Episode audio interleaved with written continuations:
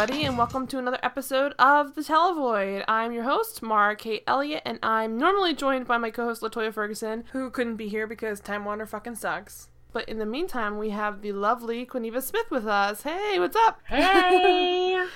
and we watched something you're an expert in. Yes, as my Twitter bio says. Yes, I was gonna say. I looked at it today. I'm like, perfect person. We watched Murder She Wrote, uh, or Murder She Wrote, uh, season four, episode ten, Indian Giver. Now we picked this obviously because of the terrible entendre and the Thanksgiving of it all, even though it's not a Thanksgiving themed episode. But it's definitely one of the worst things we watched in a while. Like Oh, yeah. we've watched some bad stuff, but this is like bad, bad. Like this is because it is. When was this? When did this air? Do we? I I didn't even look the It one had to see to have aired. been late 80s. The It was like the 80s? fourth season, yeah. And we don't actually watch. Surprisingly, we've only watched like a handful of shows from that time, so it really does stand out. Just like the production value and like the sophistication of the writing and the plot, like they just didn't care as much. So that's just flat not. out. Like it was a, it was a procedural show about. I, can you all right? As an expert, this is my. I think I might have seen an episode here or there of the show, but I really haven't sat down and watched it before. Do you mind like giving like a little brief overview about what the plot is? Because I kind of wanted to go in as blind as possible. So I still I know she's a crime writer, right? Yes. Um, so Jessica Fletcher used to be a school teacher, Mm-hmm. and her husband passed away. And so she, on a whim, took up writing, and it turns out she's a brilliant mystery writer. And she goes around the world, or in Cabot Cove, which has a surprising number of murders for a I was gonna, I was gonna have a question about that, but yes. um, and gets in a bunch of trouble and helps the police solve crimes. Really, it's just her solving crimes. so it's basically Castle before Castle, is what you're saying. actually Castle just robbed the entire pl- premise from this, and really never references it as much as they should, because No. this is like almost beat for beat what you just described. but so you, so she does go all over the world. So she's not just no, not just in Cabot Cove. Okay, and I know that there was like some kind of Ellery Queen connection at one point, right? Because I remember I didn't really watch El- Ellery Queen, but I think so. I I remember obviously there's been references from uh, Timothy Hutton's father is, is El- Ellery Queen. So like this is this is back in the 80s when like murder mystery shows were every every every channel had their own murdering mystery whatever. And like Ellery Queen was around, Columbo, like uh I think like you could even say like um what's this, Quincy is one, Quincy MD like it, it's kind of what Law and Order is now for us, like that standard procedural boringness, but this was more like uh, like a mystery novel because everyone was reading Agatha Christie and Nancy Drew and the Hardy Boys, and they just wanted to adapt it as best they could to a TV show. And I think this is the closest they ever really came to like because this was on for a long time from what I, I remember reading. Twelve seasons, I think. Twelve or Yeah, fourteen. and like Mag, yeah, Magnum PI and that kind of stuff was going on, and that those those shows lasted forever, like because they didn't have to do anything. Like they're like I can't imagine the budget for this was like more than like. I, this show was it was a bare minimum. It was just people in regular clothes, like to, well, I guess they could say they they rented a horse or whatever for that one scene, but like for the most part, everyone's in like pretty standard, like just like average white people dressing and like boring like chicos and like uh, like all this like old fashioned like scarves and stuff. Like nobody was dressed up. No one really was anything com- like it was not complicated. And the, even the the murder only like had three different little elements to it. Like most of the scenes were just in people's homes and things. It was not a very like I don't really know how to describe it, but it was almost like if you went to some random like sleepy town Yeah, with a camera, you could film it. Like they didn't have sets, I don't think. Um, I don't think that they really had a whole ton of people. Even like the the cast, it's a small town. Like it, at most, the how many had like a hundred people. I think some episodes do. I feel like when they run out of money for the season, they just stick everyone else in Cabot Cove and make do. So it's set in Kennebunkport, Maine, right? I believe, Yeah. or it's supposed to be. Yeah. Like it's. I okay. I also my my other comment, which I'll get into as we get further into the episode, but I don't know where to pinpoint the accents here. The accents are all over the place. Now, some of them have that standard like New England accent where it's like I parked my car and have it yeah, like that standard boring just like I don't even think it's I mean it isn't a real accent. I know people with an accent that can be similar to that, but it's such an exaggerated version of it that no none of them have natural accents. Basically, they're all doing terrible New York or New York and um, New England accents. But then there's a couple people that are sprinkled in that are like full on British. I think so. I'm like, I cannot understand. Or they're just like that. I don't know. If it's maybe not British. Maybe it's like just like wannabe sophisticated, educated, like you know, like oh, Like I, I saw accent, something. yeah. Yeah. like just like oh, I, I read something in the New Yorker. Like it's not an actual accent. It's just stupid. Like the mayor isn't the mayor has like a British slash. I don't even know how to describe that accent. Just aristocratic or something. Like it's stupid. And I, I could not understand where all these accents were coming from though, because I'm like, I at first didn't know where it was set, and I'm like, I thought this was supposed to be like California first, and then I thought it was like Middle America, and then I'm like, okay, it has to be the Northeast because the accents were the the, the main accents were so intense. But even then, like Jessica Fletcher herself doesn't have a strong accent, so it's like very confusing about where you're supposed to be set, and uh, uh, it's bizarre. But um, so the episode that we mentioned, I mentioned before, it's called Indian Giver. The whole episode is about uh, a Native American guy who's claiming that the land that, that the aforementioned Cabot Cove is built on was his ancestors' rightful land. Now, like right off the bat, I'm like, this seems incredibly like loaded a premise for Murder She Wrote to take on. And of course, when I looked up the guy who's playing um, George Longbow Mhm. is his name, which is like, of course it is. Um, it starts off with him like first of all in a full headdress with okay. with face makeup on a horse, and I'm just like, and, I, and the my first reaction is I'm like, I know I'm like as a as a white girl, I'm like I don't want to be too ridiculous, but I'm like let me just search and make sure he's Native American because I feel like that's something I need to know before I watch the rest of this episode. of it just to make sure that you really understand. And of the course he's not. that Of course is. he's not. He's Oh. Sri Lankan, so Of it's course. like, and he's the guy. If you might know who uh, we're referring to, actually, he's gone on to do a lot of character work. He's a really well, was a really well known actor, to be honest. I think he went on to be the um uh.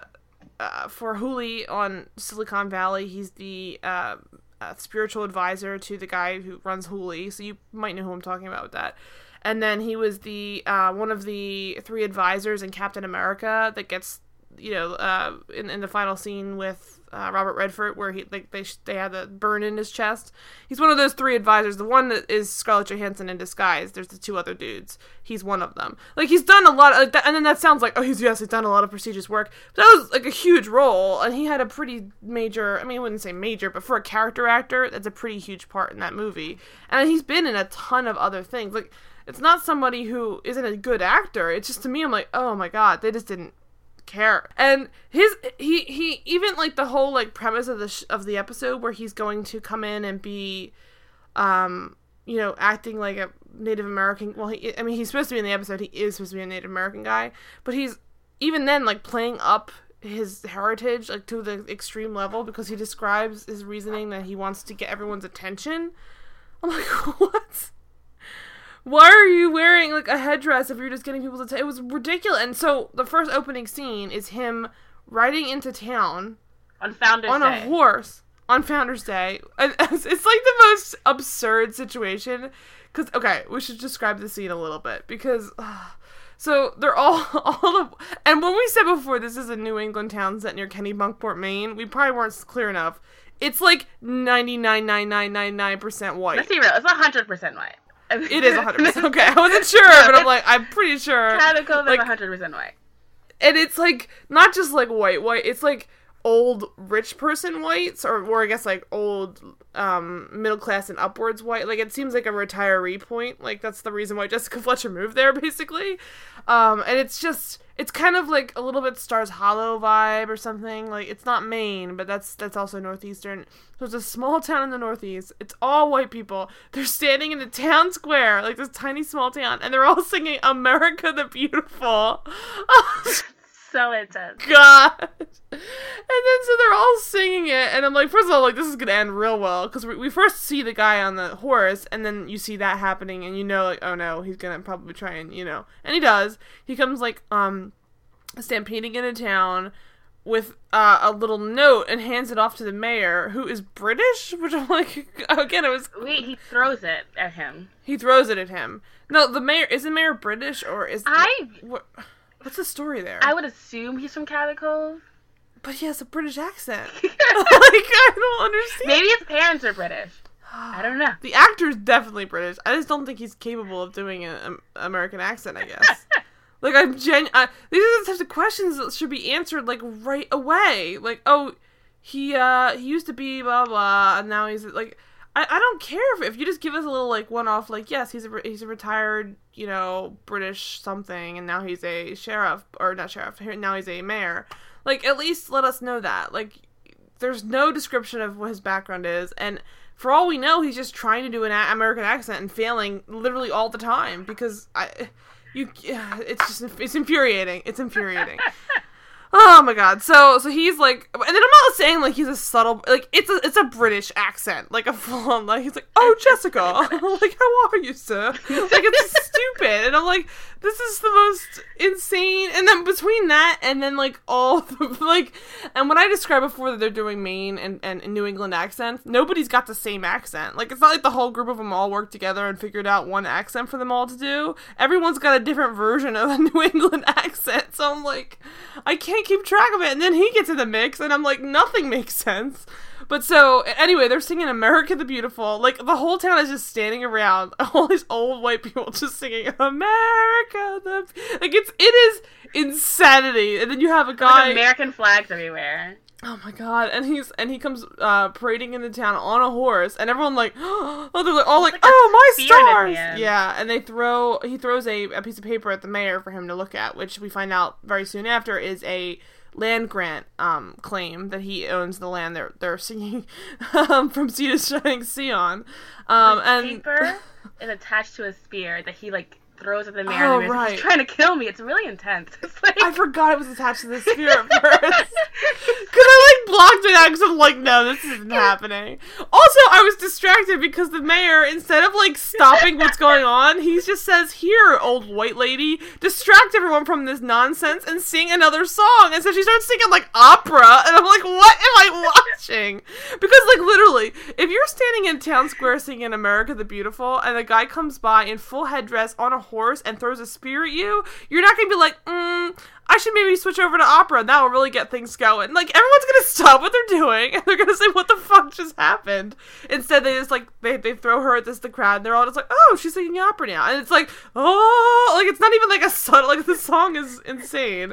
And then like that's kind of where the premise of the episode begins. So we find out basically as as a, as a immediately as possible that shit's got real and they're gonna basically be evicted is is, is the, the claim. So uh they the cops go to investigate this claim because the, the paper basically says like me and my forefathers uh, were given this land in a deal with the uh, Americans that used to live here or the king or something and um, it's supposed to be ours everywhere from a certain hilltop anywhere you can see it's like lion king terms which is so gross but it's like if you yeah it's like if you anything you can see from the top of this hill is your domain or your sovereign and that's including obviously cabot cove because it's a cove and it's very easily seen from a hill um so they travel in like the woods, like Jessica Fletcher, and they all travel in the woods to make sure that it's Cabot Cove is included in this. isn't that ridiculous they're they like go to the exact point. like they, they're so like uh, i don't know if we can take this guy seriously let's go to what he exactly like so basically they say i don't know it's not the actual thing but say it's like salisbury hill they're like on the top of salisbury hill everything that the light touches is yours and it's like okay That's literally what it says.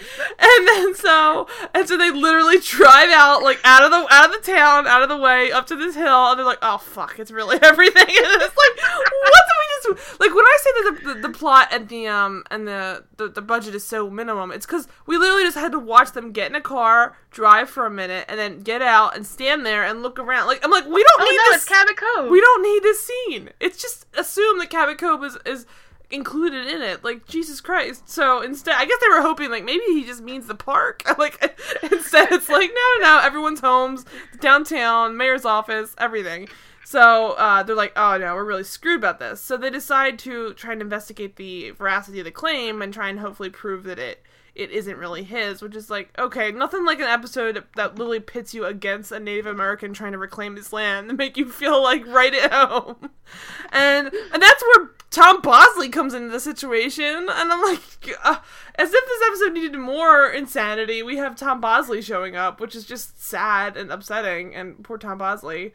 But um, uh, so uh, they go and talk to a professor. Uh, I guess I, it, it was unclear to me what he's a professor of. Just history, like it, Probably just history. I wasn't sure if he was a recurring character or something. Like the daughter. That's what I remember. Oh, the, the way that they introduced the daughter, it seems like they're like there every week. I don't understand.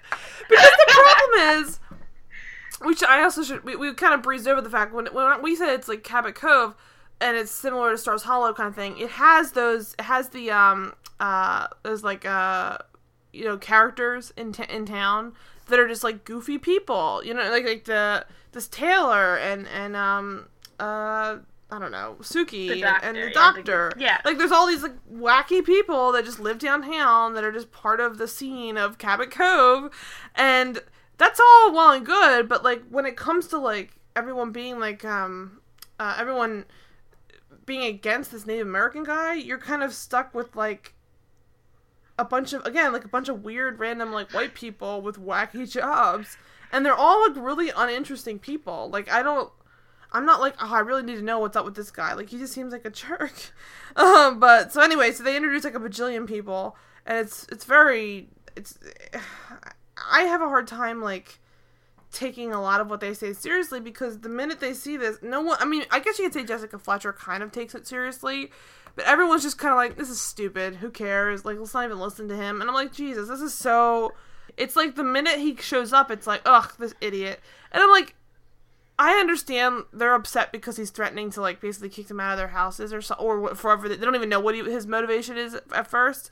But like, maybe let's not like jump from zero to sixty in terms of like this guy's a real piece of shit. Like, just at least hear him out and see if he just wants to let you know that it's his. Like, you know what I'm saying? Like, they're immediately so uh, like appalled by the fact that he's trying to take their land and I, I kept waiting for them to comment on that like the irony of like them being so app- all these old white people are so appalled by the fact that some indian might take their land and i'm like i'm like they're because they're so they're saying like oh this indian's taking no our land irony at all in this episode. I know, and I'm like, I'm like, are they are they out of their minds? This is exactly the It shit was- that went down with real Native Americans. Like, and this guy's Sri Lankan. I'm like, I mean, you are literally so ignorant to the fact of what you're talking about, and you couldn't even like acknowledge for one line. Like, isn't it so ironic that like we're so upset about this guy taking and stealing our land out from under us when that's exactly what we did to not just him, all of his ancestors, and then the technicality. Oh, we'll get to that. The technicality upon which he doesn't get his fucking land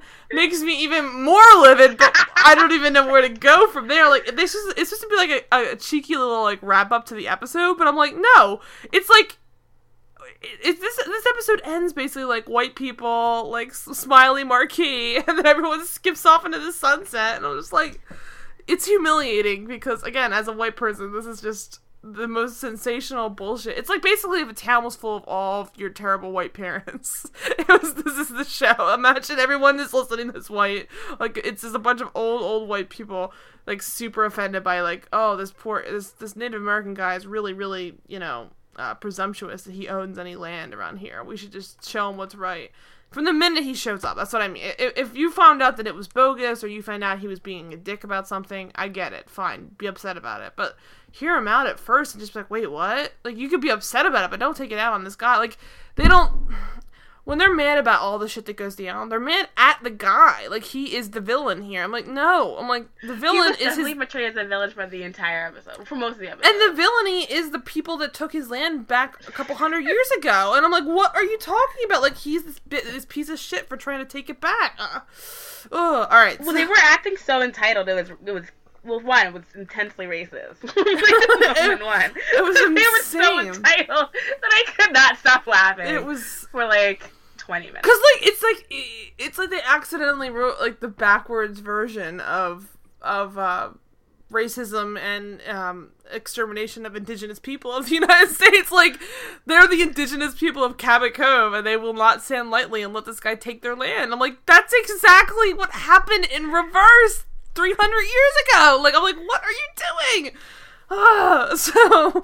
So instead of anybody acknowledging that, we go see this random hist- historical prof- history professor, and like I said before, there's like a bunch of characters in town. They're introducing new people in this episode. Obviously, the, the Native American guy is new, but I think uh, the way they introduced the, the professor and then his daughter, it felt like they were also the standard people in this episode. I'm like, oh wait, they're not normal people. I'm like, I don't even know who to, who's regular on this show because there are people that are in weekly, like week to week episodes, but you can tell they're just throwing new people in for each like you know mystery of the week. So it's hard to tell who's like, you know, her friend that she sees all the time, and then someone new who's only there for the murder this week. Because I'm assuming that the other two neighbors that she talks to eventually aren't they new as well or no? Um, the, they're new. Yeah. So they they definitely are treated like they've been the there only forever. people that are like solid always are the doctor and the sheriff. Like they're on like every episode with Cabot Cove. So it doesn't make any sense to me that they would treat like these other two people like like they were talking like oh you know how he is. Like it was like her neighbor. Like she was walking down the street and like sees her neighbor trip like it wasn't like she was at the house for no reason. She was walking around and that's like her next door neighbor basically. So it's just really confusing when they're adding people willy nilly as like these these one off little guest stars when really they're supposed to have been there and living in the town. It's like it's like walking down the street and only meeting um uh I don't even know, like Babette from Stars Hollow, like three seasons in for one episode and then walks away and she's never seen again because she was only needed for that one episode. I'm like, no, I'm like, if you see these people every day, they should be in not every episode, but a lot of episodes because they should be around. Like it's a small town. There's like barely hundred people there, it seemed like. So what what are you trying to act like? This is some shocking thing that there's a couple other people. Anyway, so so they're introducing people and the professor and his daughter are two people they introduce um offhand like they've been there the whole time, which apparently they haven't, which is even more confusing. And they do that they employ this thing too, which I guess is a standard for Murder She Wrote, and I didn't know. In the, the beginning of the episode, they say like uh this this time on Murder She Wrote or something like that. Yeah. And they show like clips from the episode you're about to watch. The struggle for me is that I've never seen an episode really, so I'm like, I felt like those were clips from previous episodes, so I expected all these people to be more or less regulars. It, it made more sense once they said something about like the Native American guy. I'm like, oh, this must only be this episode. But once my brain had seen clips of it, it already like stashed it back like oh yeah she's a regular. So i think it just it made my brain think like oh she's got to be like a standard regular. She looked like a regular too. Like the daughter seemed like she's been in other things. I don't know. The professor has played four different characters in Murder She you're Wrote. kidding me. In four different episodes. So yeah, no. So that explains something. Like he they're just they're just using people who no one cares. Oh, they recycle people like They're crazy. just old white people basically. He also had a weird accent as well. Like he uh, he looked like um he was like a really like low red uh, low budget sean connery um like a la in indiana jones like that kind of sean connery um so anyway so so uh so they they uh they bring the uh, land grant to him to validate whether or not it's legitimate which because of course you can never take a native american at his word and uh, so they bring it into him, and of course his office is covered in like dream catchers and everything. So I'm like, are they trying to say he's like a, a you know a professor of Indian of like Native American studies? 'Cause Probably. even even he was kind of like a little weird as well. Like he was, I wouldn't say he was like against the Native American guy, but he was still kind of like. Uh, he was on their side pretty much from the get go. Like he seemed like he was he was interested in the in the document, but he didn't seem to be like you know really like he was only interested in it from a from an academic point of view. He was really like I don't want you Cabot Cove to get stolen away by this terrible Native American. Native like American person. what a villain! And so he's like, oh, this seems like a legit. It looks real. And then they show him. They they they finally hand over the document, and he's like really looking at it. And I'm like, this thing looks like the biggest piece of shit. Like so they basically like soaked a piece of like ta- of uh, printer paper in tea. And then they like wrote out like words on it. They were like, "This land is ours." LOL. Like it is the most. It's the fakest looking prop I've ever seen. Like it's if you're gonna make a prop piece of like we have to nail that. Like if, if this is gonna be all about how whether or not this paper's legitimate it can't look that legit like like I'm, I'm trying to describe it. Like the way he's holding the paper the way that it he holds it like a piece of paper that's new it can be held. Like old documents you don't hold like with your thumb in the middle and bending it. Like there's no give to it. Like if it's old old it would be like falling apart if you held it like that. Like it doesn't make any sense. It'd be in a book, you holding with both hands, probably with with uh, gloves on, like it, or be in plastic or some kind of covering. Like, you can't just be like I'm trying to describe. It's like he's holding a newspaper and he's holding like a 300 year old document. I'm like, no, that thing would be. We would have split it in half in the process of holding it like that. So instead and it, basically it's like someone took scissors and like cut little holes out the edges so it looked like weathered. It was it was embarrassing. And so we're supposed to think like oh it's so old. And then they're like oh yeah it, it seems like it might be real. Um he, he can't tell for sure until he tests it though. But then of course um later on we find out that that he is um given well first I guess we should say before they get the original he gets the old like the the copy of the Copy, original which is just like a, I don't even know how they made copies back then but I guess there were Xerox machines I don't even know he, did they say they, he Xeroxed it? Like this is like a Xerox copy. yeah it did Not Xerox exactly. it it would have been like fresh off the I mean I, I guess there was Xeroxes in like the 70s and the 80s but it was it Yeah. was weird that they had a copy and it was so like no big deal they had a copy uh, but so he's like I can't tell for sure but it seems like it might be real and um and then then we get like the little like town hall meeting about this basically as they're going into it we get kind of everybody's like point of view in the town Well, Jessica Fletcher said she wanted to trap him because he was like, "We need the original, or I can't tell you." And then he was like, "She was like, oh, I have a plan. He likes attention, so we'll give him a town hall." And that's like how they ended up doing a town hall. and it's like uh, for your for your heroine Jessica Fletcher to be like kind of immediately like, also against this guy on principle. Oh, she's horrifying. she's completely horrified. I don't I don't get it. I'm like I I'm am I supposed to be rooting for this because it just seems like wow, even like your hero is a piece of shit. Like no. So, but as we're like walking into this big town hall meeting, you kind of get like snapshots of the town and everyone's opinion on the whole thing. So we get like um the there's a super well the first the bank guy there's a what, guy who works for the mortgage company for the bank who owns like all the mortgages in the town which is like first of all it's a monopoly and that shouldn't be the case but we'll talk about that another time I guess. but so he's like oh yeah I'm really nervous about this. If this is legit we're screwed because we own the mortgages for basically every home in town which obviously if, if the land isn't really theirs they don't own them so they're out a lot of money. They paid for these houses. So he's really worried and there's also and that's the guy oh my god that guy when he's talking his teeth are insane now he- is he regular he's not right no. okay I, what was with that guy's teeth I don't like to be rude. Like I don't care what kind of teeth you have, but it was like the weirdest. It looked like, like some fucking like like George Washington shit. Like it was insane. Like his teeth were basically like moving separate from his body. like it was crazy. So I think he has some kind of dentures, but they were sticking out in a way that like he was talking sentences and you could see his teeth the whole time. I'm like when you're when you're talking, your teeth should no longer be visible at some point, but they were still visible the whole time.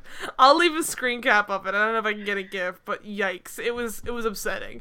But uh, so he he just every time I saw him talking, I'm like, no, I can't take this again. It's like someone talking with a corn on the cob in their mouth. Like like what are you doing? Like let go of the corn, speak long.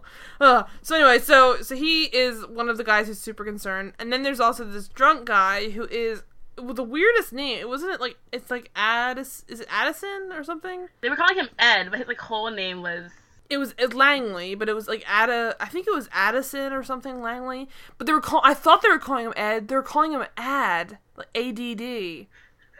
It was the weirdest nickname.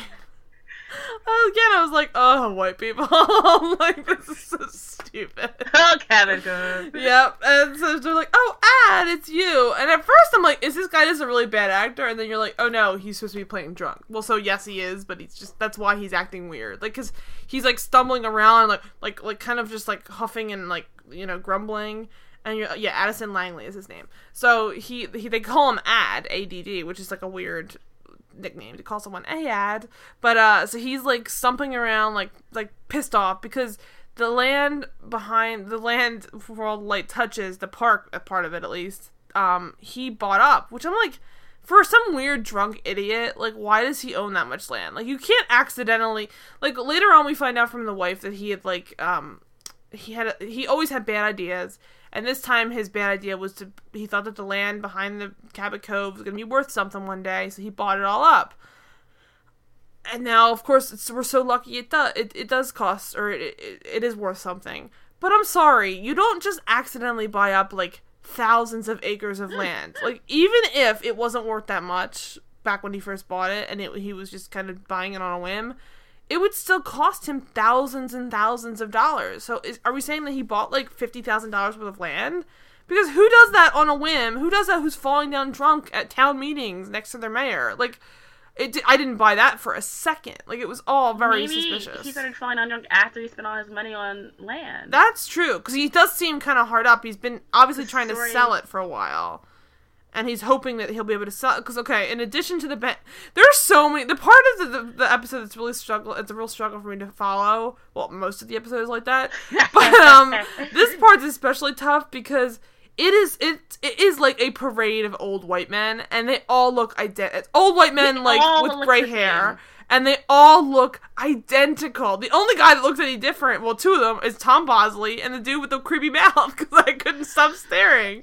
And it was like I could not keep a track of who was who for a second. Like it was impossible. So in this, we know it was definitely so. So basically, I should say that. So we know that he's upset about the land because there's another guy in the mix. Like uh, we needed just another white guy who shows up who is a like business magnate from some town just there for the like in town for the week. Like I have so many questions. Like okay, why is he just like hanging around downtown? Like he acts like he's another person that lives there. So is he is he at the hotel or is he not? Like I don't. I have questions, but regardless, he's just there either temporary or he does live there. But he also happens to be like a billionaire who wants to buy it and build a resort on that land that the guy owns. So like, so are you trying to tell me that there's like someone who lives in Cabot Cove who's just like sitting on several million dollars that wants to just build a resort? Or if this guy's just come to come to town for the week, why is he acting like he knows everybody and like sitting in like a town hall meeting like it's like a thing he does weekly? Like what? Like that's what I'm saying. Like you're saying, I love that you're saying there's only like three people that are really recurring because honestly, by the way that the town hall town hall meeting was set up, it felt like everybody there was a weekly character. So I'm like, I could not keep track of who was who for a fucking second. It was infuriating. Imagine Stars Hollow watching a town hall meeting and then seeing all the people acting the way that you know Stars Hollow characters act, and then you go to the next episode and none of them are in it ever again, and you're just like, wait a minute, did I just sit through that for no reason? Because why would you introduce this many crazy maniacs and not like follow up about them every other day? Like, ugh. so instead, we just find out that he's like looking to do business, wants to buy that land up, but now he's also suspicious because he's not sure if it's worth his time. So, like, look, I buy that that's the situation. But if if he doesn't want to keep it anymore, he should be on the next flight out. What is he doing hanging around town waiting to see if this Native American thing pans out? Like he's probably got bigger things to do, but he seems completely content to just sit there and like, you know, Figure it out with them. yeah, like I Cabot Cove. Cabot Cove, man. I mean, it's a nice town, but it's not that nice. Like it's not like you're on vacation when you're there. So he is um he's also there like waiting for the town hall meeting to start. So we get like a little rundown town of like, you know, this is the drunk guy. The drunk guy is like basically yelling at um uh the the, the hotel magnate saying, You better fucking buy that land. He's like, Well, I'm not sure how this is gonna work out. He's like, You're buying that fucking land and then like the drunk guy ad is there with his wife who is clearly uh, like it's upsetting from the beginning because it's clearly an abusive relationship and it's really sad. So he's like shrug, like he's like pushing her out of the way a little bit, and her brother, we find out another white guy in the mix comes up and is like, "Hey, don't touch my sister." And like they're like, I, I to-, and he's, this is what I'm saying. It feels like there's people, these people have been in every episode so far because he's like, I'm if I told you if you ever touch my sister again, I was gonna murder you or something like that, and I'm like, well, is this the second time we've seen him yell at him? Because like, mate, for all I know, last episode he was yelling at him, "Don't touch my sister." You know what I mean? Nope. No, just like literally walks in like he's already been here for the whole time. They're throwing you right in the town, man. Mayor Yeah, yeah. I'm sorry. This is like a real. feeling. It's a real like um. Yeah, David O. Russell piece where you're just thrown into the mix like halfway through the story. But so so they're they're sitting in a town hall meeting now that we've met everybody, and um the the town hall meeting begins. He kind of gives like an overview of what's going on in town hall. All the people are basically like cut to the chase, mayor. What the fuck's the deal with this Native American dude? And of course, as this is all going on, um, well, I should say even the beginning when everyone's like filtering into the town hall meeting, um, you see like this guy, um, this I mean, you, you don't know based because he was wearing the headdress and all the other stuff the other time, but he's he definitely seems like um Not like the other. Yeah, I mean, I mean, the other word I'm looking for is he's he's not white. Um, so he they're walking into the into the room, and he shows up in a suit with a briefcase, and then like like you know like wanders into the crowd and makes his way in. And I'm like I'm like guys, why is no one like looking around? Like he's the only non-white person in this entire town, and they also all know each other. It's like super incestuous. So I'm like, why is no one looking like who's this random guy? Like they should know, hey we've got an interloper here. Maybe this is the guy, like that just that threw a spear at our mayor. Like I don't think it's it's fair for them to say, hey, if he's not white, it has to be the same guy. But when they were that upset about seeing him the first time, you think it would stick with them. Like anytime they saw anybody else, like it's so white. Like it's just not. It's not. It's clearly the first non-white person that's been there in a while. So so he comes wandering in and sits down amongst the crowd. And so once the mayor starts talking about things, and like they they go to the crowd for an opinion, which is never a good idea at any meeting, at any town hall, in any of small town in America, to be totally honest. But they ask for like opinions, and that's where we get the first some, someone first drops the line "savage," which I'm like, oh, this is great. Like this is this is just such quality television that someone's literally we're supposed to be rooting for the people that are literally dropping the word savage into their conversation and he's like oh yeah it's this bullshit um all this kind of like you know we're here first it's our land. Again the irony is so deep ingrained into what they're saying is is baffling that no one says anything about it. And then this guy like honestly kind of like a death wish practically. I'm like good for him for like standing up for himself but i'm like jesus christ you like went right into the town hall meeting.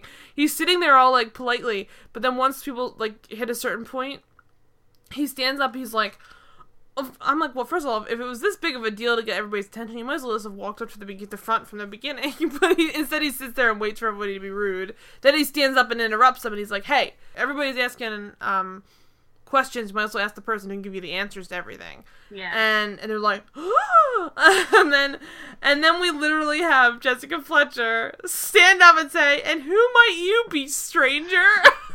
and I was like, that's when I was like when was this show filmed and aired? Because this seems like something out of Dr. Quinn Medicine Woman. Like that show was more progressive than this is. Like this is insanity. And so so she stands up, says that to him, and I'm just like, uh, and so he describes that he hey, look, I wanted everybody's attention. I did this just to get make sure you're looking. I'm like, well that's terrifying because now they're furious at you. But not that not that I mean he he what he did was kind of theatrical, but it was also I guess like a statement. So like for them to all be so grossed out by it, I'm like, you really he didn't even do that much. He just kind of let you know about the deal. Like if any if he had just walked up to town and like handed them the paper, they still would have probably reacted just as negatively. And so uh when he when he described to them that like you know the basic land deal is that my ancestors own this land and it's rightfully mine and i have the, the original documents to prove it and you can test it and it, will be valid um, and he, he's the 11th like the 11th or the 12th descendant of the of the man that helped found that area? found the land yeah. I, I guess cabot cove in general maybe is what they found it but it's he's from the algonquin tribe i think it was so yeah. he is the rightful heir to the to the land that, that they're living on.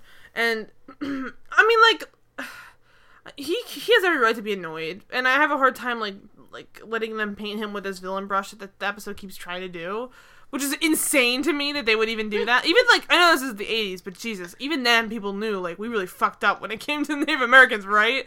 But like, uh, he kind of is not in Catacombs, apparently. Uh, yeah, right.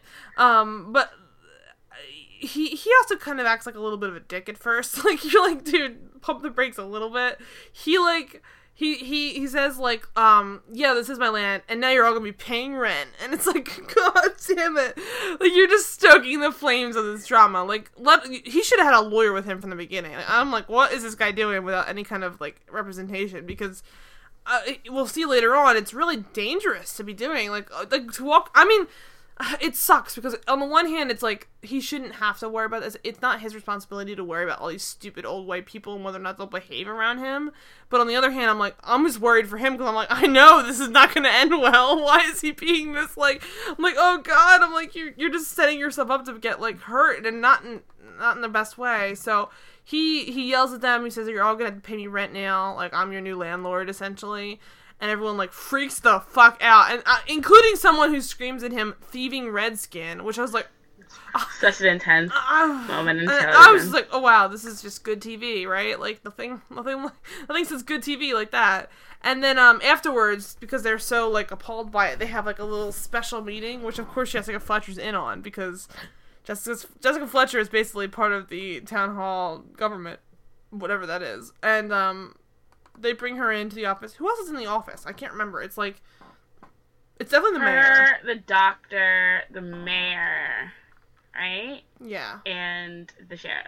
I think the guy that works for the bank is also he, he like steps in and like forces himself in because he has like majority share over the land right now.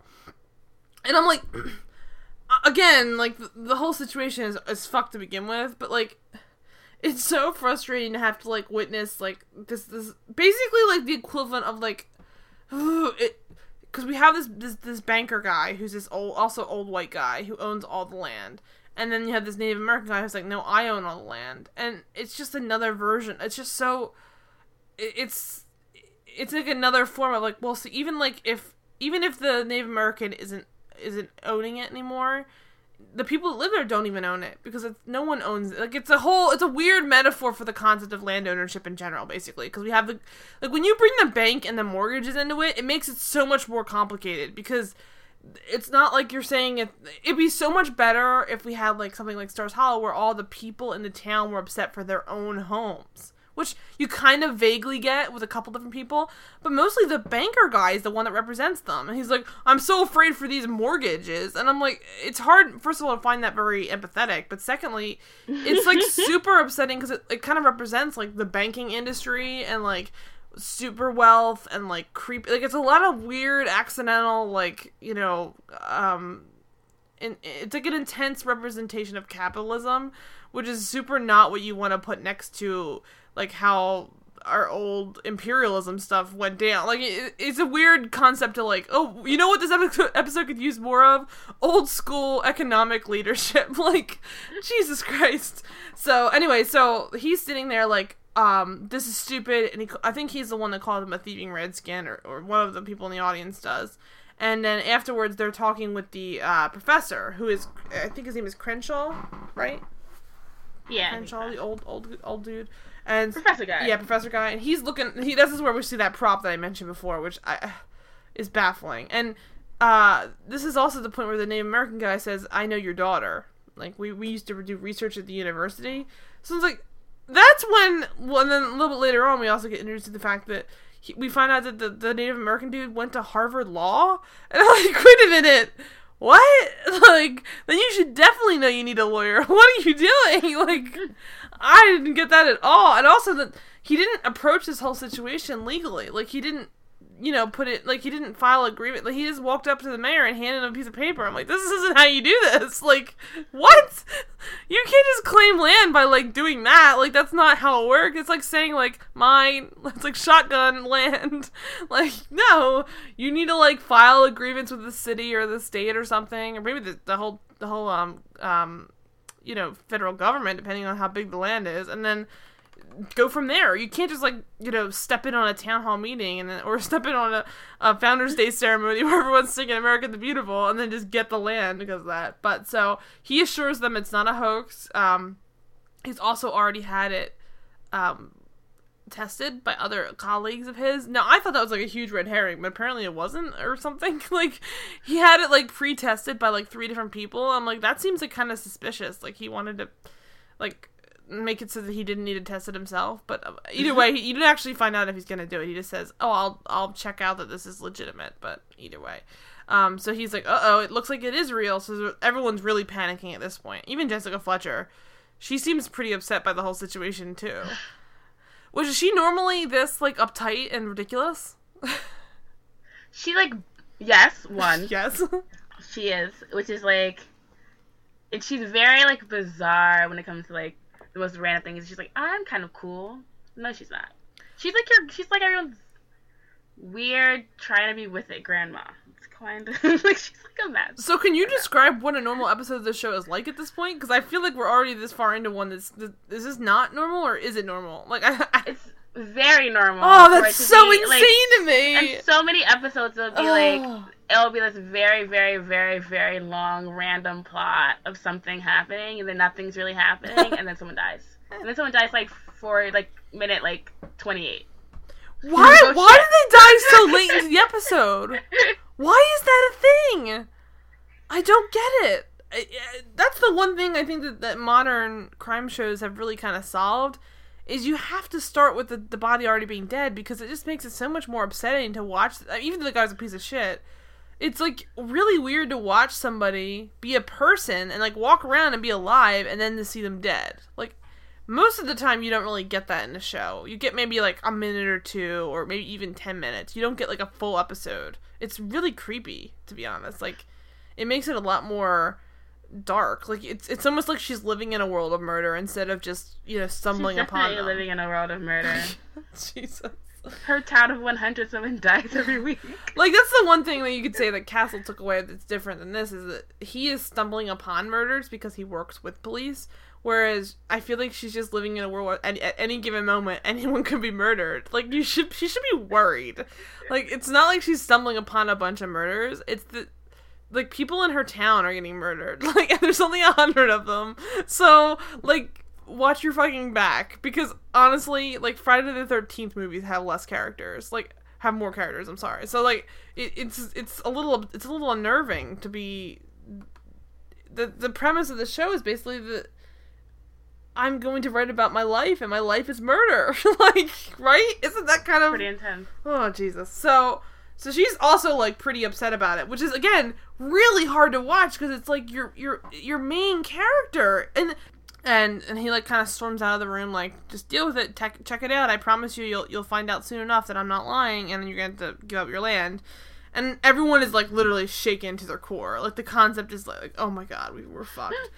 And um, he go, but then we go outside after after all that that um bravado, and we see and Jessica Fletcher and all of them show up, and he is outside being yelled at by some random guys, and like this is I think it's the same guy that called him a savage earlier, right? Isn't it? Is it the the brother of the of the girl of the wife or something? Yeah. Which again, it's like another person who was I guess supposed to be rooting for by the end of the episode, but I'm like he's a piece of shit, like a real racist, gross Oh, he Piece of is like shit. actually the worst. and it's like you're supposed to be like, wow, but he has like some good elements or something. Like you're like, no, no, no, right? Doesn't it? Doesn't it kind of like back? Even racists have hearts. That's literally the whole episode. Don't they kind of like backtrack it to make him like the hero almost in a weird way? They try to. Like that's insane. After he does horrifying things. horrifying things, horrifying things. So, so he. Well, speaking of in this episode, when he gets outside, this is where he's like, "Oh God!" At one point, he says, "Come on, Redskin, show us how you dance." I'm like, uh, I'm like, wow, this show didn't give a shit at all. I mean, it is the '80s, but even then, like, I feel like that's some fucking. Oh God, that's some that's some dark shit to be saying. So then they proceed to try and beat him up. Although the Native American like knows kung fu or something, and like takes him down with like the briefcase and a couple punches, and like then it uh, threatens to take the rest of them down. And then um, the professor's daughter like kind of pulls up like a getaway driver, and she's like, "Hop in!" And he's like, "Oh!" And then um, one of the uh, one of the old white guys, because there's like eight of them in the mix. One of them says, "Lucky he happened to be passing by, huh?" And Jessica Fletcher, that's like a pushing on her face, like it is lucky, and then she, or is it? And then she's like dun dun, and it has like these stings where it does like this music. It doesn't do like the dun dun dun, but it does like a like like it's so stupid. It's like masterpiece theater, and so she's like, it is interesting, and so she obviously is now suspicious of how the connection with the da- with the daughter of the professor is, because it is it was obviously like she was like waiting around for him. Um, and then she asks, um, she asked the guy like, "What what are you up to?" Like, she's like, "What what is this all about?" Like, you obviously have some some greater scheme here because they were researchers at the I guess at Harvard. She said at the university, but it's at Harvard. Um, and she's like, "Oh, you never mentioned this back when you were at Harvard. Like, so is this all a game to you?" And he's like, "He basically, yeah. Essentially, he's like, yeah." But I'm sorry, I didn't want to tell you because I thought you would try and stop me from doing it. And she's like, "Well, wh- what what's the what's the issue here?" And he's like, "The issue here is that that uh, the white man has been taking my land for forever, And what if we have the show for it? Indignation, humiliation, and reservations. It's just like someone, someone was some old white guy was writing this episode and was like wrote that line. It was like, fucking nailed So it. good about himself. Yeah, fucking nailed it. And so, um, but he comes in. He's like, and I'm, I'm, I'm here to finally get it back. Like, I'm, I'm here to take my land back. And um, now that we know both sides to it, even then, it's like this is not that complicated an issue. Either it gets approved or denied. Like, why is this this big dramatic thing? File a lawsuit. It either gets approved or denied. Like what? Or you could appeal it. But like, is this not the big sophisticated like premise that they're trying to make it? Like, it should be a court case essentially. Like this should not be like him like trying to like single handedly steal the town back. Like that's not how this would work. Like it would work with like again like a court system. It's not how you You're making too much sense. way way too much sense. You're making way too much sense. So then, um, so then, uh, oh my god, this is the point where the daughter goes back to the professor. Oh god. So she, she was sitting with him in the car, and they, um, they were talking about obviously like this, like I said before, his his plans for trying to take back the town. And then when she walks in, and the father like found out that he that she knew him because it's when they're at the town hall or no at the governor or not governor the mayor's office, um, they find out this is where they find out that she knew him because he jumps into her car. So I guess it we're going along to the father that she knew him, and so he's like, um, have you did you have something to tell me about him? And then she, or she is there anything between you? Is what he says, and then she turns to him and says, "Do you mean are we lovers?" I like lost my mind. That's the point of the episode. I was like, wait, what? I'm like, are they? I was like, what is this episode? Why would you even bring up, like, why would you say it that way to your dad? First of all, which is creepy as hell. And, like, secondly, like, why are you even bringing this up? Like, I didn't think that was even part of it until you said it. Like, I guess that they're both the same age and she's helping him run away, but, like, you didn't even really understand that they were related until a second ago. Like, why would they? But then she's like, "No, we're just friends, Dad." And I'm like, "Oh." And so he's like, "Well, still, it's bad for the town and blah blah, stupid stuff." Um, and then this is where I, I don't know if you want to describe this part of the episode. It's really upsetting. This is where they introduced the whole um the the the spousal abuse stuff. Throw it at me.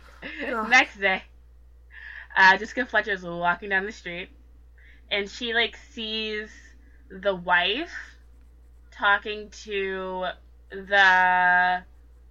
Is that the banker man? It's was it the banker man? Yeah, he's like scooping out another man. house. Yeah. in order like oh okay so not to interrupt you can go back to it in a second but so basically the, the banker man is is looking at another house where he's maybe gonna help pay for a mortgage which I'm like that's not really what mortgage companies do but alright fine. But he like apparently the bank sent him down to see if it's a good house for him to pay for for their mortgages. Like they're acting like the bank is like a, a, a- like a person who is like spots friends. I'm like no it's a bank like Maybe I guess he was be inspecting it, but he wasn't inspecting it. He was taking photos of it, so it's not the same thing. But either way, he's saying that the bank might pay for another mortgage, and Jessica Fletcher's suspicious because she said, "Hey, you told me the bank was really nervous about any of the mortgages they have. What are they doing buying more?" He's like, "I'm not real worried about it because I don't think this guy is legit anymore." Even though at that point we don't have any reason to think that, but question mark? Whatever. yeah, go ahead. um, and so he drives off, and the wife like tries to get into her home, and she trips and falls, and Jessica Fletcher's there to save the day. And the poor thing is like, she's like bruises on her face, she has bruises on her arm, and so Jessica Fletcher takes her inside. She makes her coffee. She like grills her. like classic Jessica. Grills Yeah, I love how you're like takes her inside, makes her coffee, grills her as Jessica like, oh, are get to coffee, do. like, and grills her on like what's like why she has so many bruises, and she's like, oh, you know, general like domestic abuse. It's it's super.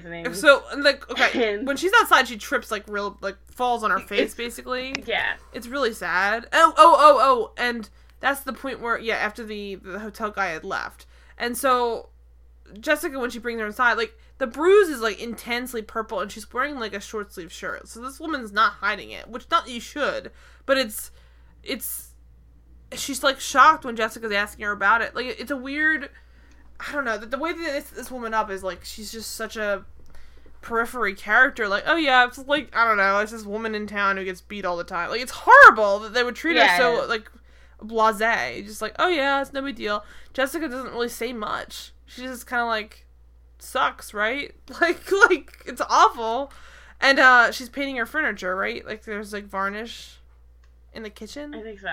I think so. So the, there's this furniture in the kitchen with a sign that says wet paint, which I found really annoying because I'm like, why would you write a sign that says wet paint? I did you notice that too? She writes a sign that says wet paint, do not touch or something, or just maybe just wet paint. I don't remember, but it, either way, it's a sign that says wet paint, and it's in her own damn kitchen, and it's not even facing the living room. So it's like facing the wall. So that like if you're like pouring a cup of tea and you turned around, you like, oops, don't forget the kitchen table is painted. Like, lady, are you gonna forget that you painted your kitchen table? Because that stuff smells. It's not gonna be subtle. Like I could see maybe putting it for people who are coming into your house, but she doesn't seem to have that many guests. So I, I have so many questions here though. But I don't know. She was just she was really distraught and distressed. well, what I bet happened is they painted the table and they thought that it was gonna be super shiny. It would look clear, and they had a piece of, like a little thing of paint out, and they think, oh. This will totally look like freshly painted, and then they started shooting, and they're like, "Oh my god, it doesn't read at all on the on the camera." So like, let's put a piece of paper facing the work. camera that says wet paint. So gonna make it work. cannot miss it, and then they did that, and that's how the episode went on. This is very important for the episode. But look, I need to describe. We can't have them. We can't have them not seeing that it's really exactly. It's it, it it literally is like Chekhov's gun or Chekhov's paint can. But like um like so imagine like a breakfast nook. Right? It's, it's an eating kitchen, so it's really in the in the in the, the kitchen itself. But imagine in a kitchen with like f- say there's four walls, like it's the wall that, that there's no door on is where the the the the what paint sign is facing. It makes no sense that a what sign, what paint sign will be facing a wall where nobody stands or comes in. Like what? it's like if you walked in a room and it had a what paint sign and it was facing the direction you're not walking into, you won't even see it. Like what's the point in putting that there at all? Like it makes me furious. Like at least like put it on like the wall near the the table, so at least then you'll see like you know what paint's nearby. Like it was insanity. So anyway, so that's there, and she just she figures, oh, you, you're painting your your kitchen table. She's like, yeah, that was my idea. I'm just trying to tidy up, like you know. My husband's terrible. He'd never let me do anything good. hint, hint, nudge, nudge. I'm like, this is so awful that we're like, uh, that we're just like, ah, it makes me so sad. And she also has like a big puffy eye. 'cause she's like, oh yeah, no big deal. I've just been crying. like, exactly.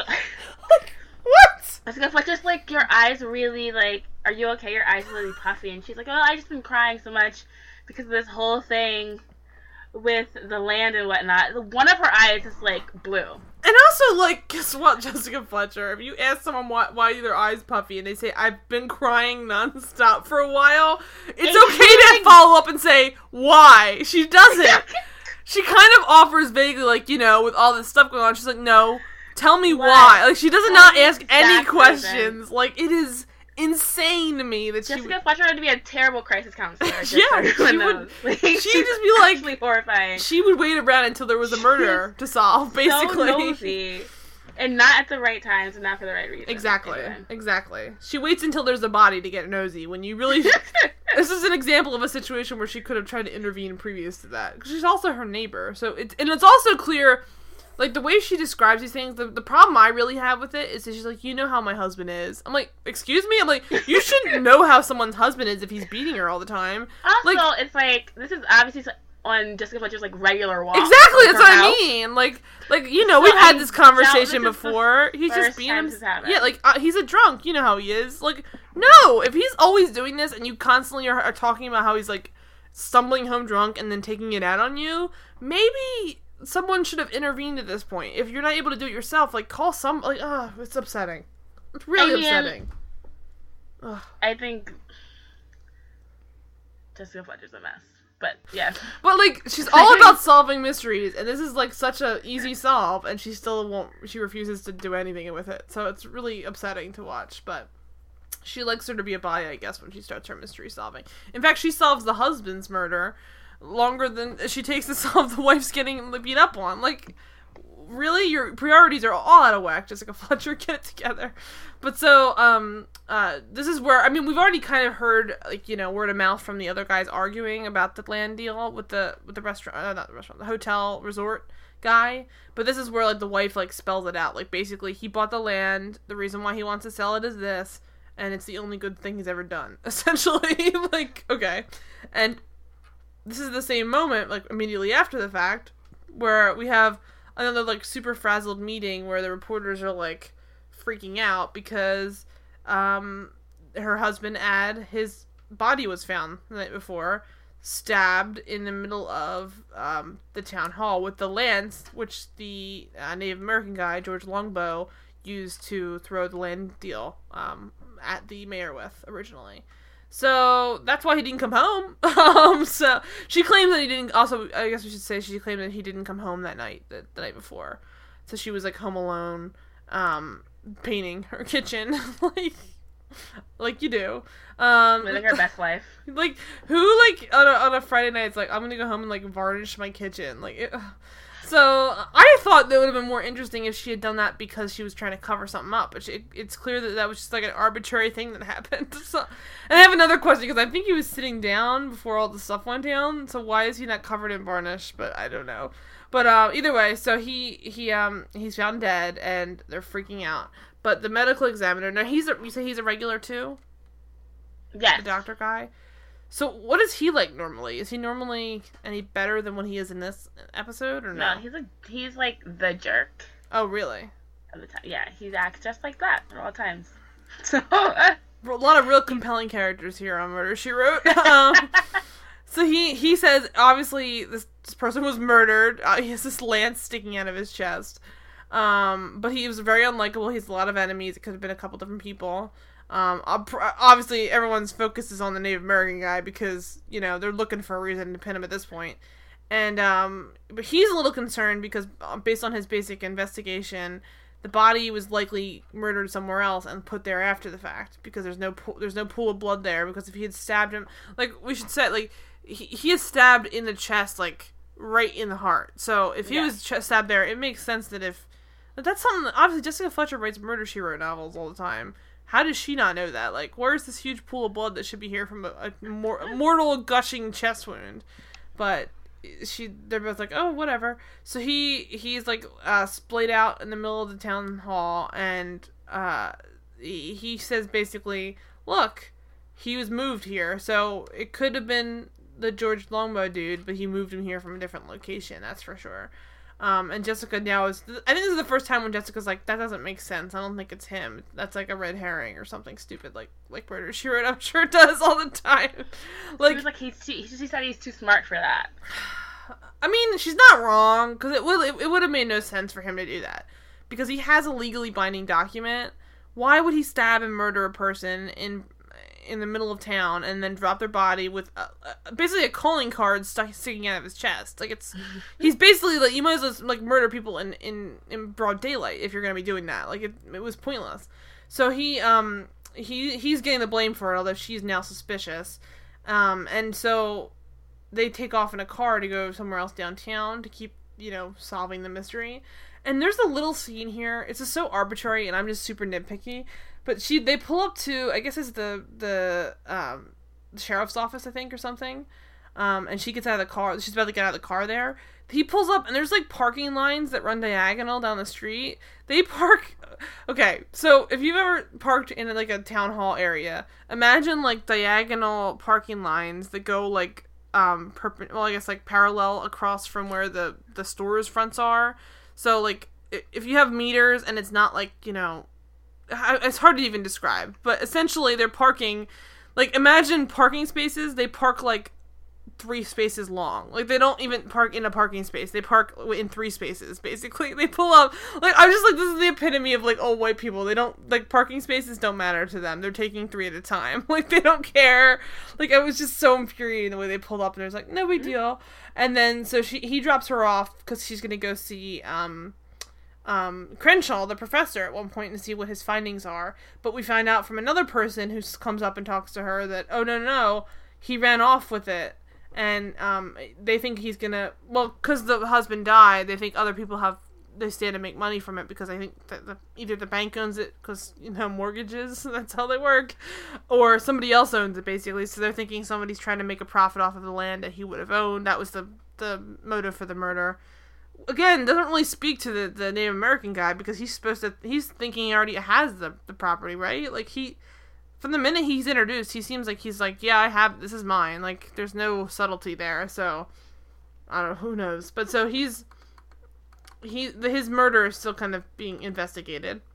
Yeah. But the resort guy, um, she asked him about the convo, the conversation he has with with the wife, and she's like, um, first of all, he says like it's a pleasure to meet you. Then later she starts like giving him like a hard time, and he's like, um, when I said it was a pleasure to meet you, perhaps I spoke in haste. like who talks like that? Like fuck you, dude. Like she's she's a real bitch too, but like yikes. Like don't like it was ridiculous. But so uh they they she's basically saying like, "Hey, you told the wife that maybe um you're not going to go on the deal anymore. Like would you have killed him in order for this to not like she's also questioning him essentially." And he's like, it was basically because his response equates to, "It wasn't me." like, hello.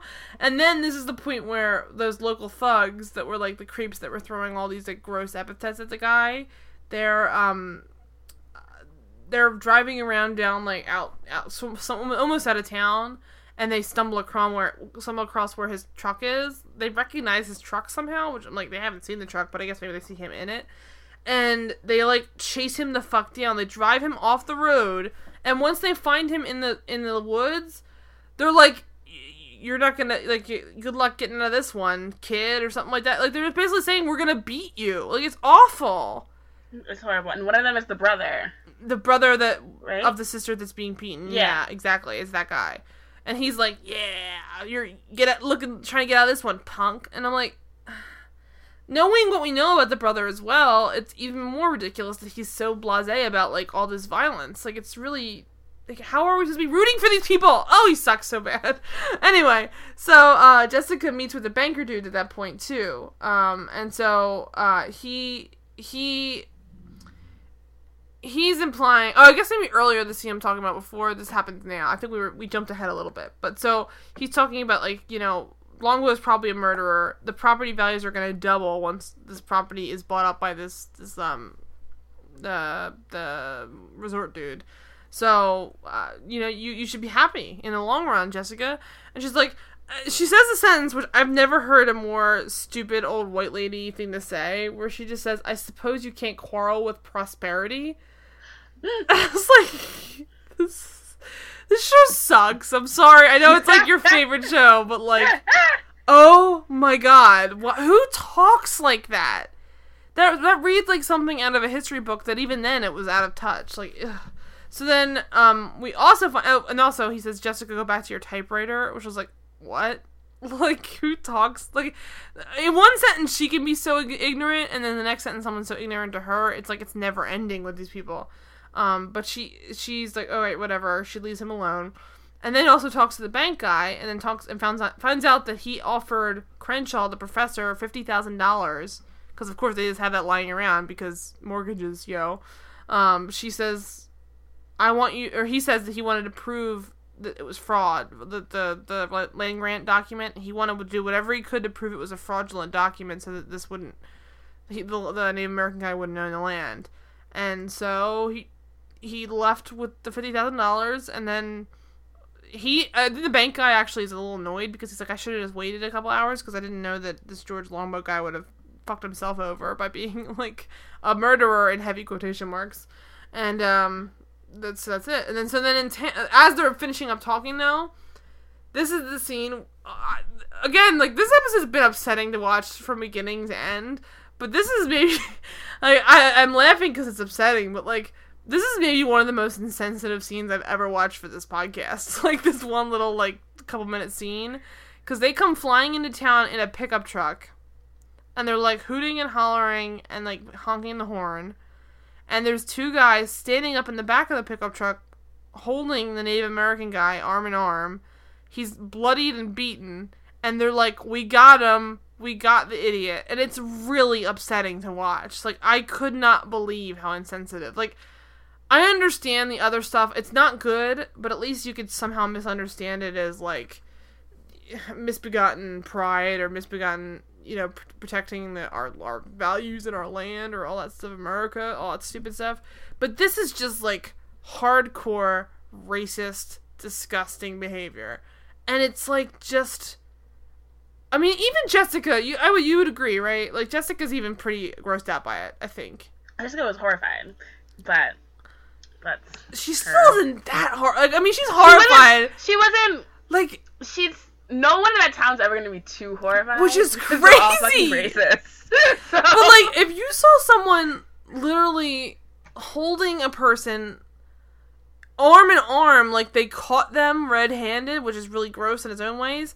But like. They caught them there, and then he's literally blood. Like blood is on his jacket, blood is on his mouth. And I was like, "Oh yeah, I forgot they think he's a murderer." But even then, like even if you think that you're trying to take a guy in for murder, they were not beating him up for the murder. They were beating him up for the no, land. well, the brother wanted the husband dead anyway, so it's not as if he was gonna be beating him that hard because of it. exactly. So, um, And on top of that, like, there's an ulterior motive to why they're. We'll find out soon enough why they're even targeting this guy in the first place. So it's like they went after him for that reason. Like it wasn't like they stumbled across him. They probably were looking for him all day, all morning, because they knew they needed to set it up.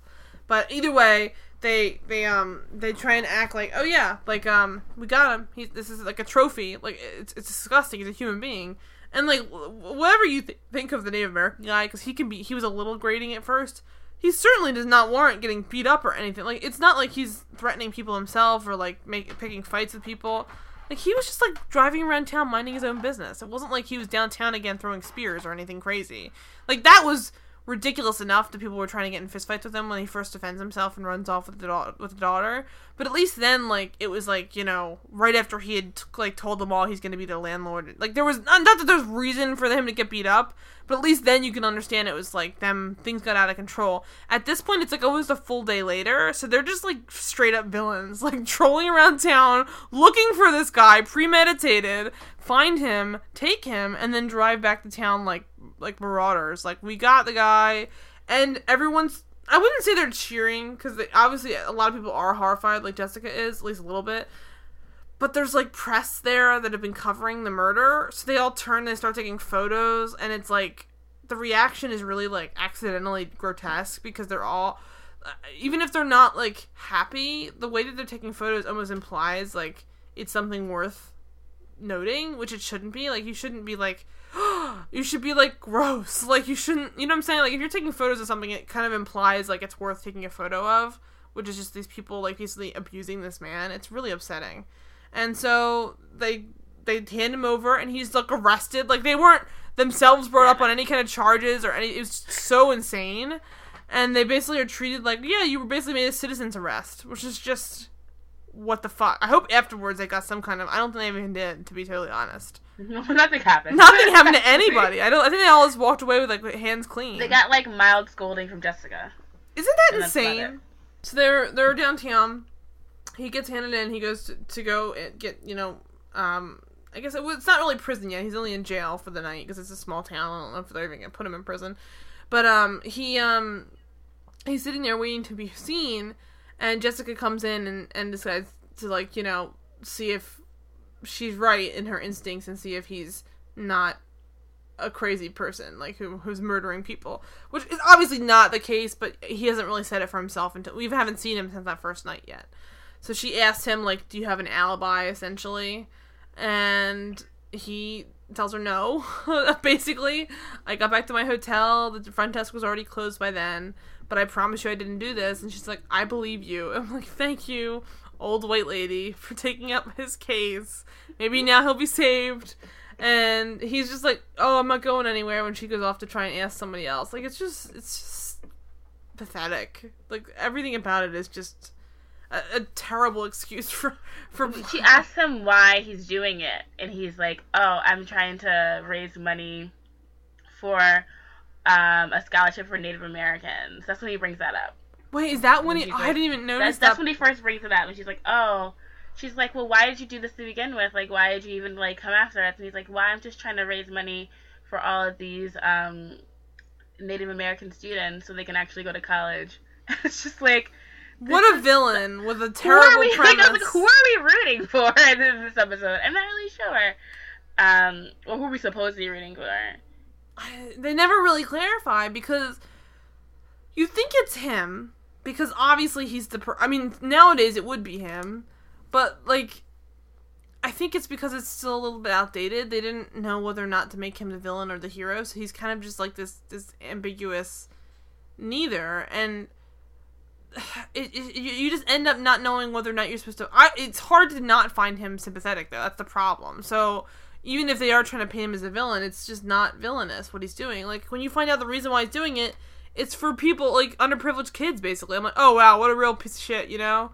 trying to get all these kids to go to college. Oh, like it's so stupid. So so she takes up the case and now she's like on it. She's like, I'm gonna prove it your innocence. She's like, okay, thanks. Can't do it myself, obviously, even though I'm, I graduated from Harvard Law. Like, like need an old white lady who's retired to to uh what is it, Cabot Cave or whatever. It's infuriating. so uh so Cabot Cove. Um, but so she so she um she goes back to the hotel.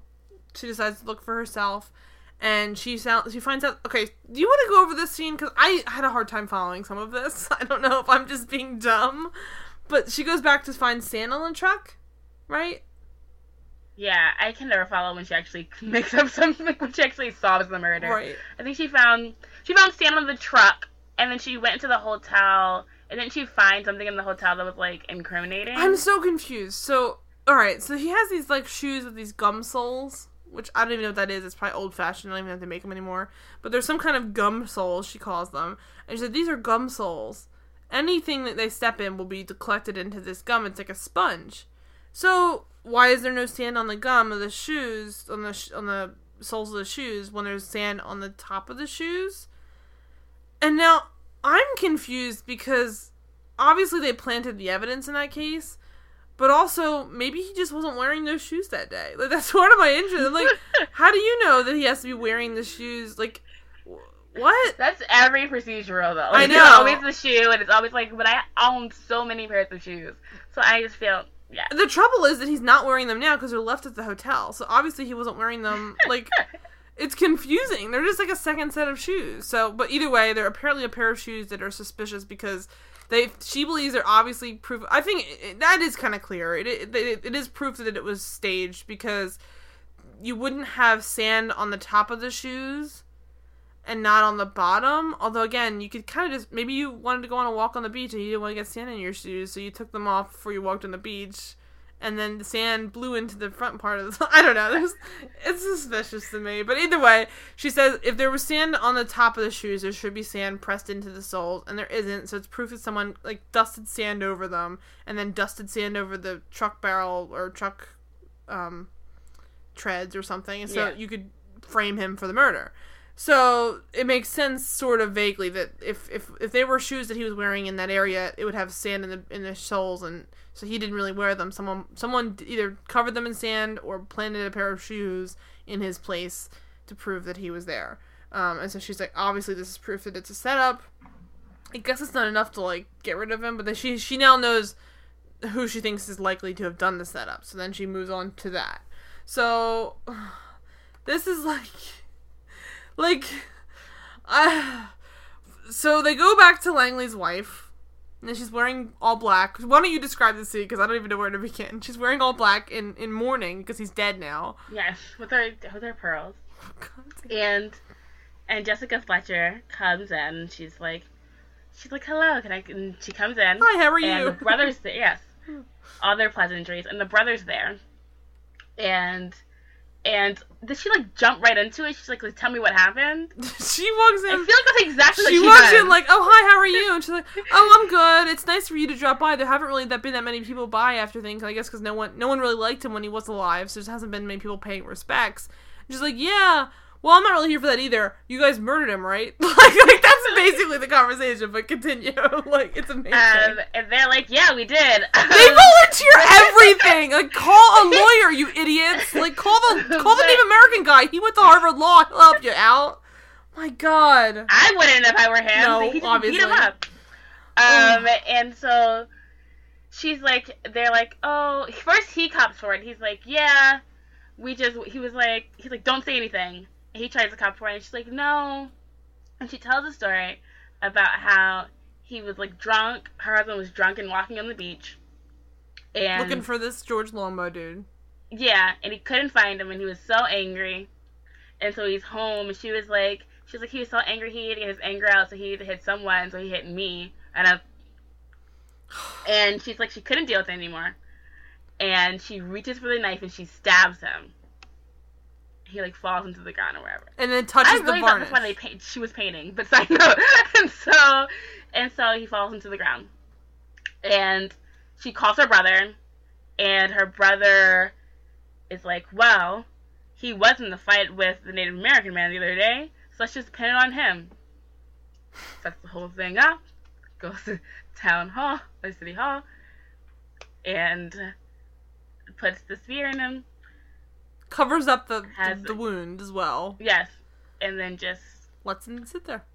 lets him sit there, goes about his merry way. It's like someone will find it. Like, I'm suspicious about how he transported a body at nighttime in a small town and no one noticed. Like, he walked into town hall. Like, no one would notice that. It's like a really small town. Like, you, you notice what everyone else is doing. Like, why would you not know, like, hey, this guy just, like, because it's, like, not, like, a subtle thing when he puts the body down. Like, he has a body over his shoulder. Like, it's really intense. And then he drops him down and throws the spear into his. Because the spear, it, she was, it, obviously, she stabbed him with a knife. So the spear, like, uh, it's kind of like, you know, when you go over the wound, Yeah. it, it blocks out what the original weapon was. So the, the autopsy couldn't tell. Although. It should obviously show. Uh, who knows? They didn't really do it. It's a small town doctor. I don't think he's that good at his job. Small town doctor, he should not be doing as many autopsies as he's doing. That's not who he was I'm trained so for. He's suspicious like a, about that. He's like a pediatrician. Is like really? really, Oh and God. truly. Jesus. So so she, uh, I, the trouble here is that you have somebody. One the woman has a good a good excuse essentially. I wouldn't even call it an excuse. It's a reason.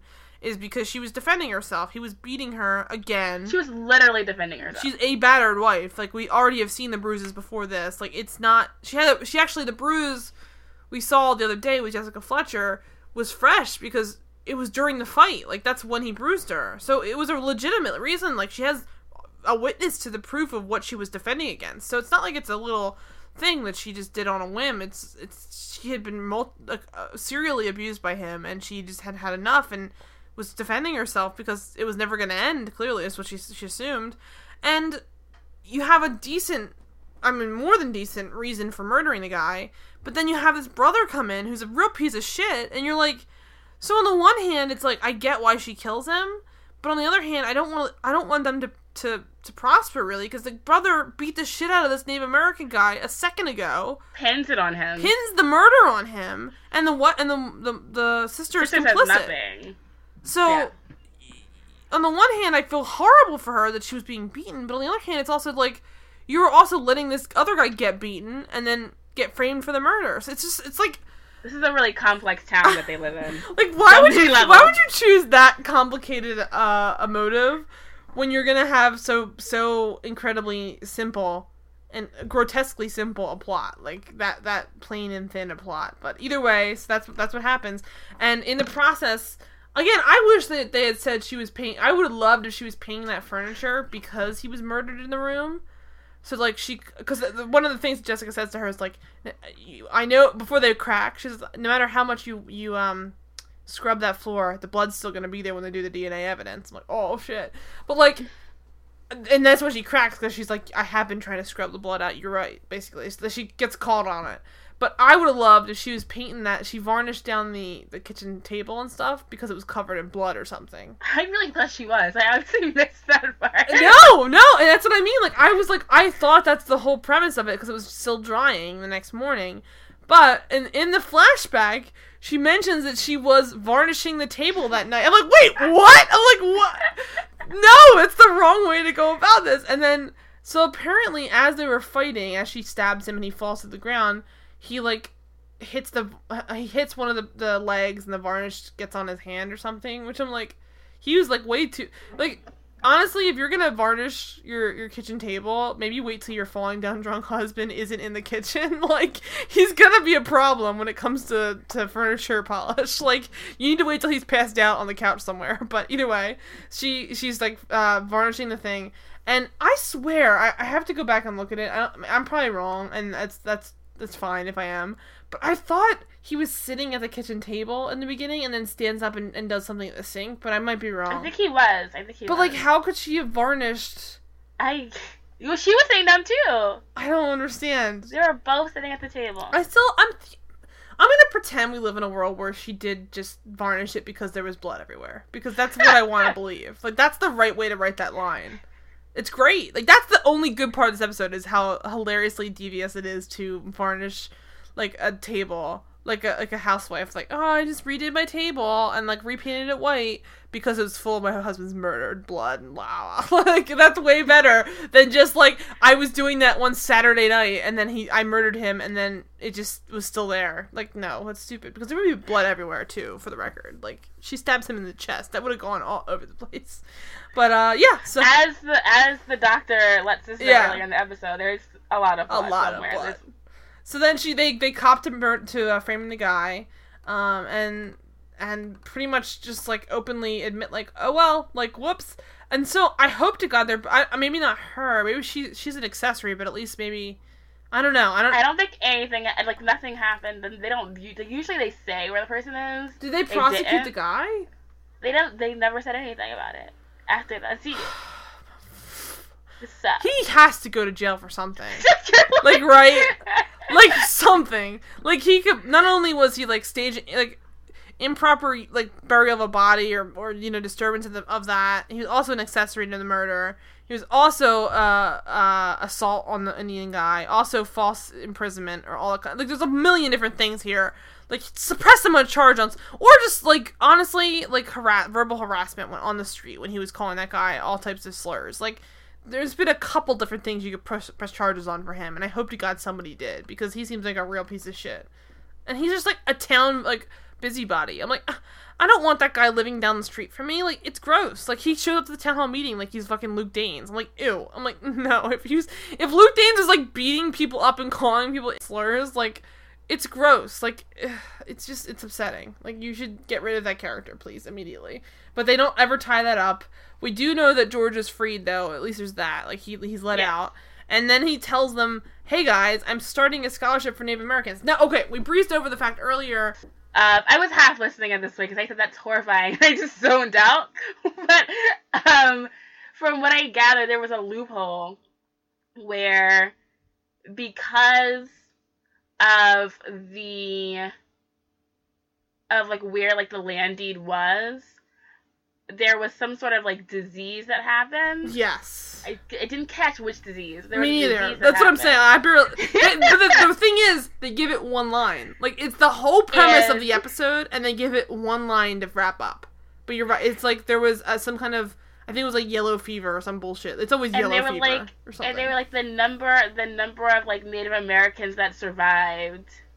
There's no way that he has like a direct lineage because because because they were being adopted by white families or yeah, something. so like like it was so gross. Like even the premise wrap up was gross. Like they were being adopted by white families or like they were procreating with white people and therefore he is not he can, there's no way he can be enough Native American to actually have this land. That's exactly that is the most the insane. the episode was. So like honestly, And- that doesn't actually close out that like that actually just makes it worse. It makes him more deserving of it because his people were slaughtered by the diseases that were brought out by all these white people. Like so basically because you guys died because of these diseases we gave you, you're not ever going to get your land back. Is basically what they say. And then like even though he and like cool so shady like quote unquote like procreating and being adopted no like so also so- like they're saying it so nicely like they were being adopted. like I'm like no, I'm like you're being kidnapped and raped exactly. okay, I know. It's like the okay okay okay, Todd.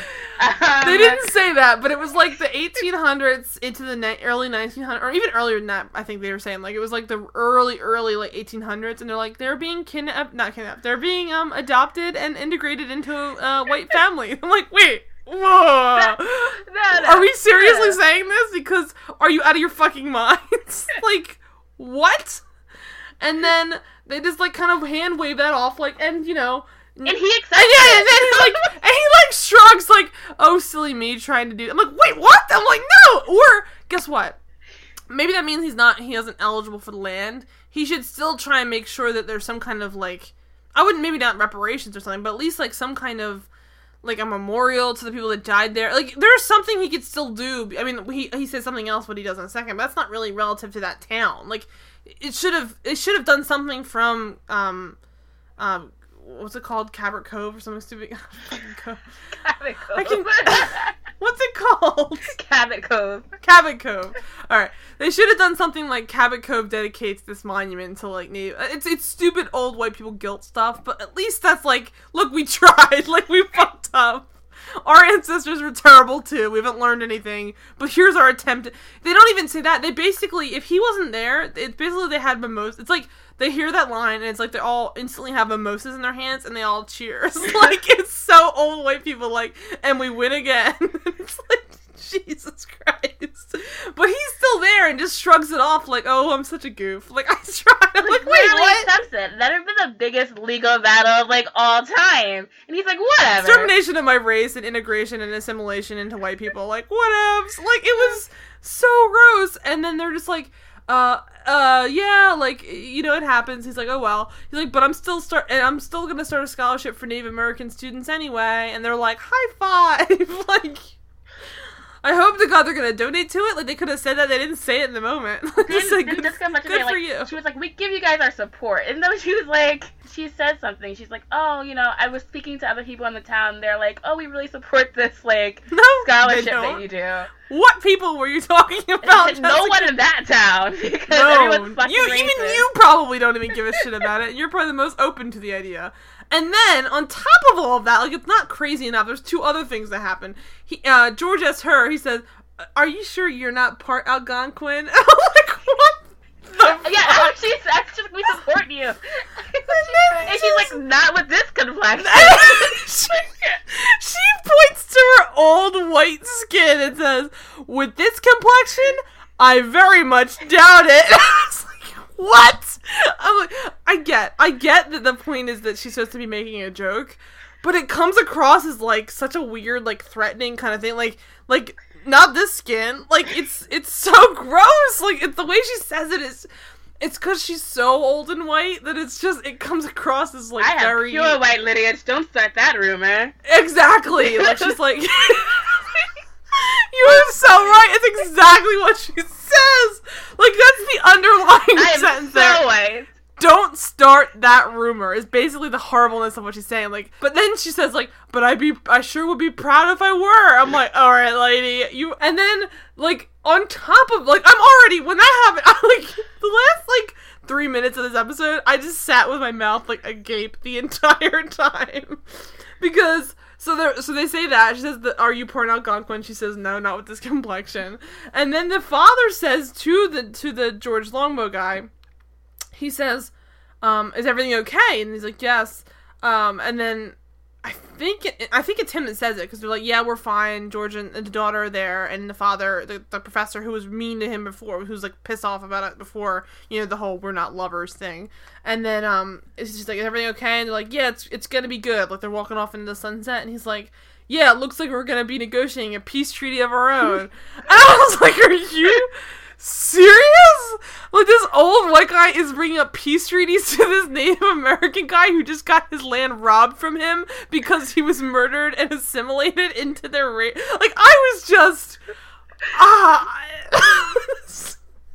And there's like this like like murder she wrote music where there's like a flute being played in the background or something, and I was just like, what am I watching? Because like the murder she wrote music is like I'll, I'll leave the theme song in the notes. It's like this like doofy like old lady like like smooth jazz kind of sound and it's not what you want to hear when people are saying shit like that like it's so gross and then on top of all this like that was crazy enough that he's bringing up peace treaties like it was horrifying then the doctor i think it's the doctor right he turns Yeah. to jessica fletcher and says so woman Yeah, that's how it works.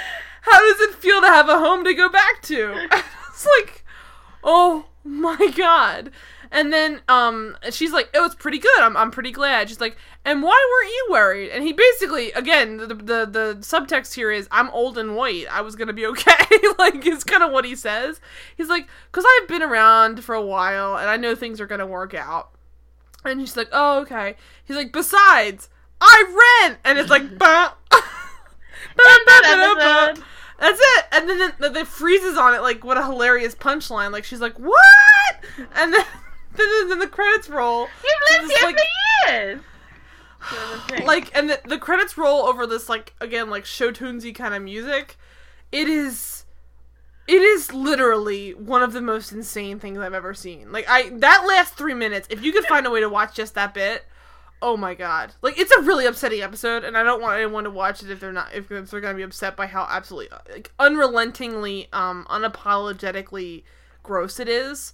But like it's it's it's so by the time it gets to the end it's so insane that like I, it was like fever pitch. Like at that point i was just so lost in how insane it was i just was like cracking up. I couldn't handle it. Like it was i'm amazed that this was on tv on like i think like it, it was like old lady tv shows. Like they got away with mur- uh, murder. It was on like cbs though right? Like CBS or NBC.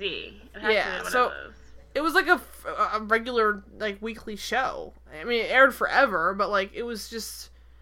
I think it won Emmy awards. So, Oh, like, duh, it won CBS. It won CBS, and it won so many Emmy awards.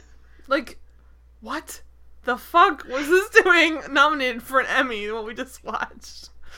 But that's it. Like that's the episode. So, uh, so why don't you describe? Can you describe to me your favorite episode of this show besides this one? Do you have one? I have, I have favorite. First, I want to say this is not the most racist episode of Murder She Wrote.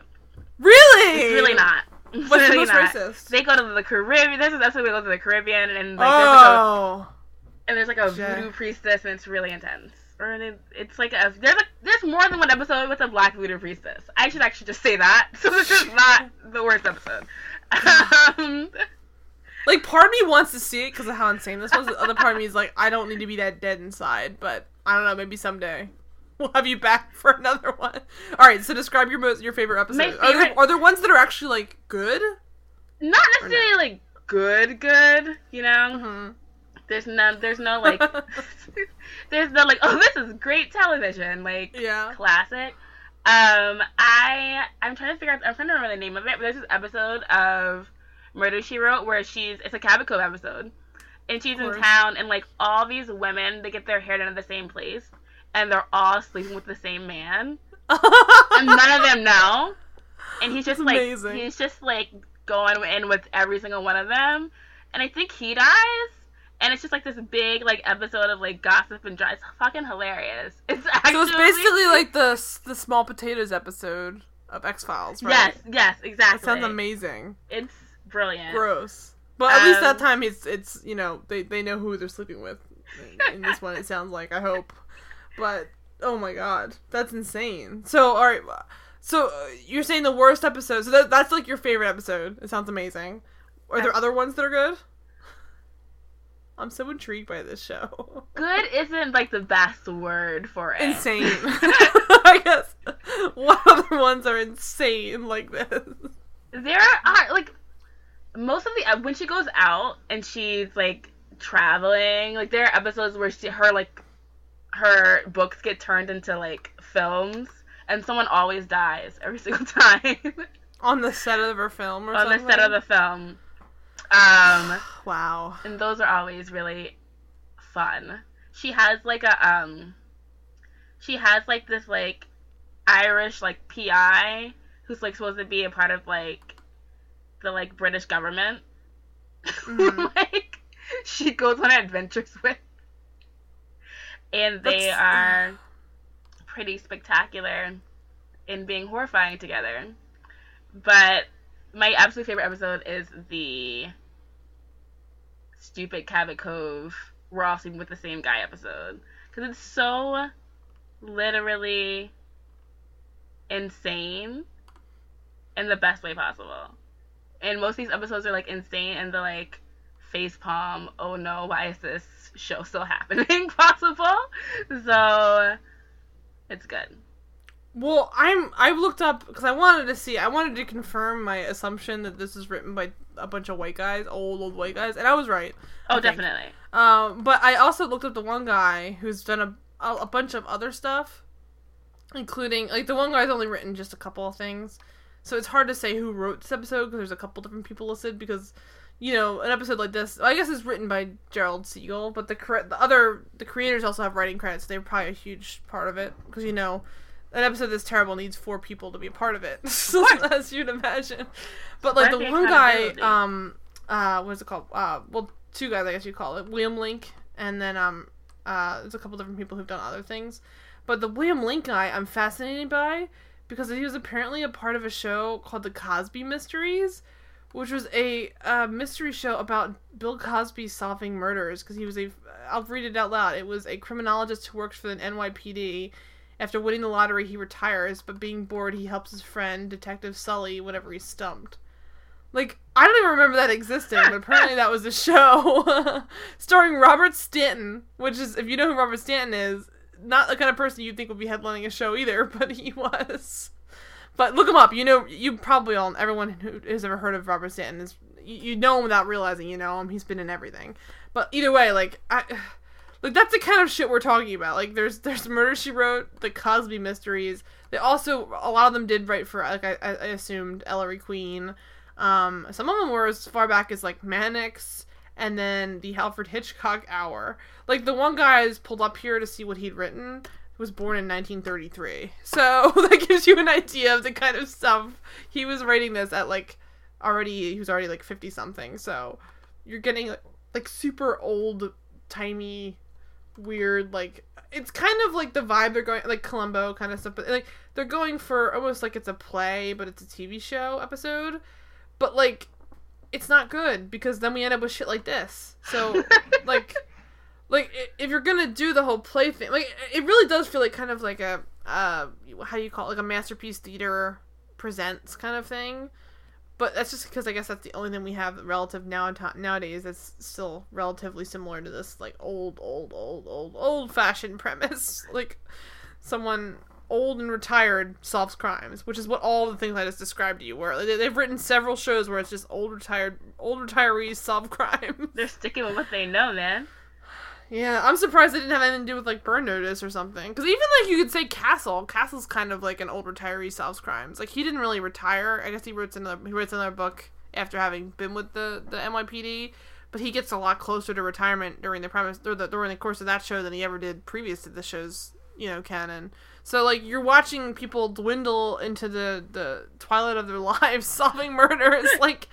Because I guess that the people writing them are also like old enough to be retired. They're just writing about what they would do if they were solving murders all day. But like, oh, it's just so boring.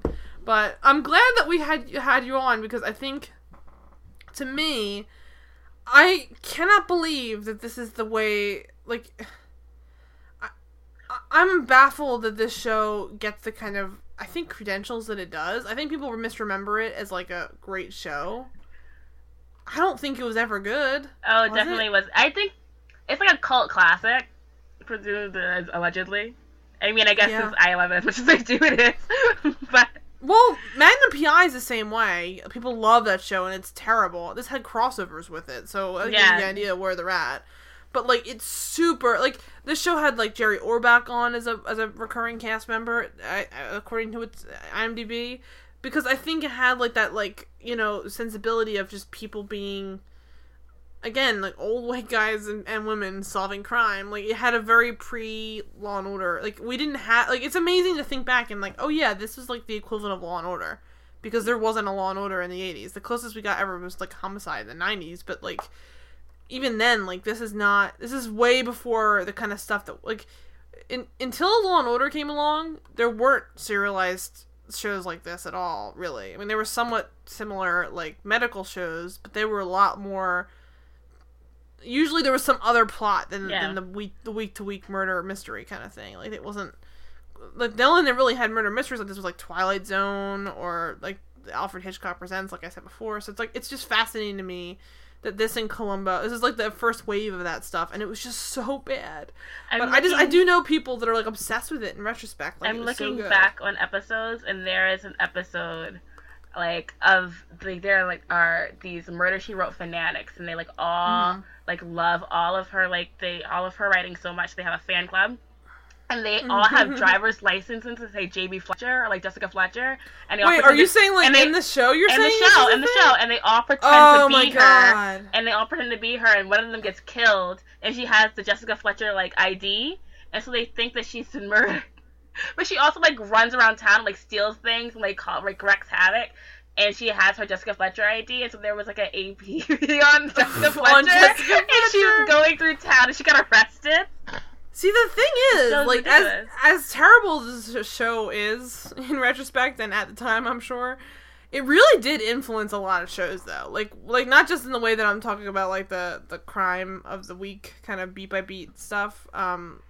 this was like a lot of like you're like even that premise has been done again on shows like Monk and stuff. Yeah. Like it's just it's it's like a very um I- I think it's one of those shows that kind of like broke down like plots to be a lot more serialized and and simple and digestible. And now a lot of shows are that's their bread and butter but this show was like one of the first ones to even try that. Because it didn't do that every episode. Like we watched this episode which was just terrible.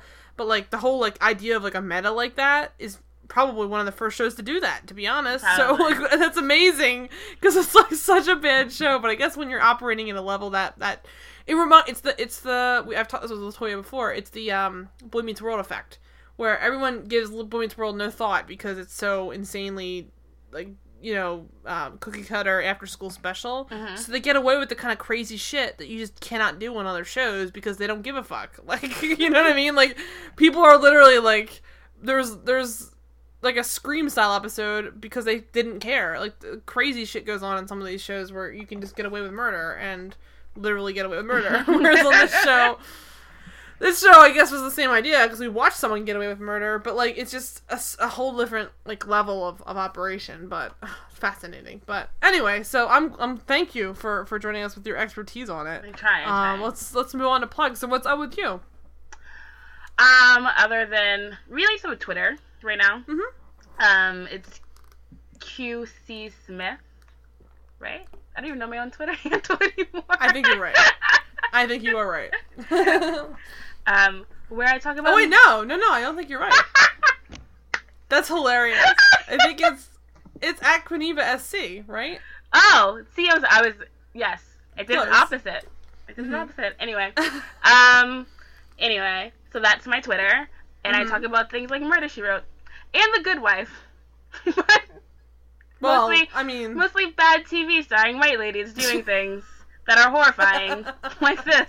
So are awesome. And then, as always, I am at Mara E on Twitter. Uh, the next episode of this show will be Do No Harm, uh, uh, season one of only one season, uh, episode 13. This is how it ends. It's the season finale for that show. Definitely watch that. Um, and then stay tuned to listen to our episode about it. Um, you can find my recaps on um, the Televixen for Supergirl as of Monday, uh, iZombie, and uh, the Vampire Diaries with a friend of the show, Lisa Eastham.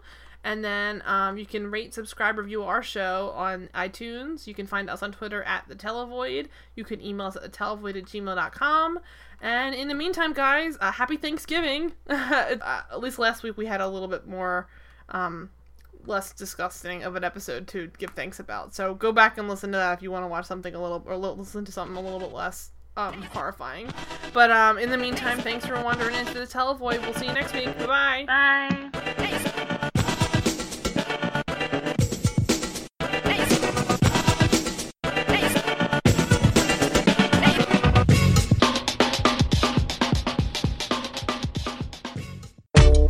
Now this one dedicated to the girl them with the angel face and the devil heart. You know, so ragamuffin checker, the most new plant players come to deal with the case. Step up my youth, hear this. I know this little girl, her name is Maxine. Her beauty's like a bunch of roses. If I ever tell you about Maxine, you oughta say I don't know what I know, but murder she wrote, Real, real. murder she wrote, murder she wrote, murder she wrote action with him. A pretty face and bad character. Then the kind of living can hold chaka. Follow me. A pretty face and bad character. Then the kind of living can hold chaka. Say, girl, you're pretty. Your face it pretty, but your character dirty. Girl, you just a act too flirty, flirty. You run to Tom Dick and also hurry. And when you find your mistake, you talk about your sorry, sorry, sorry. Come now. Have a cozy kind of when she jokes and where she jam. She know about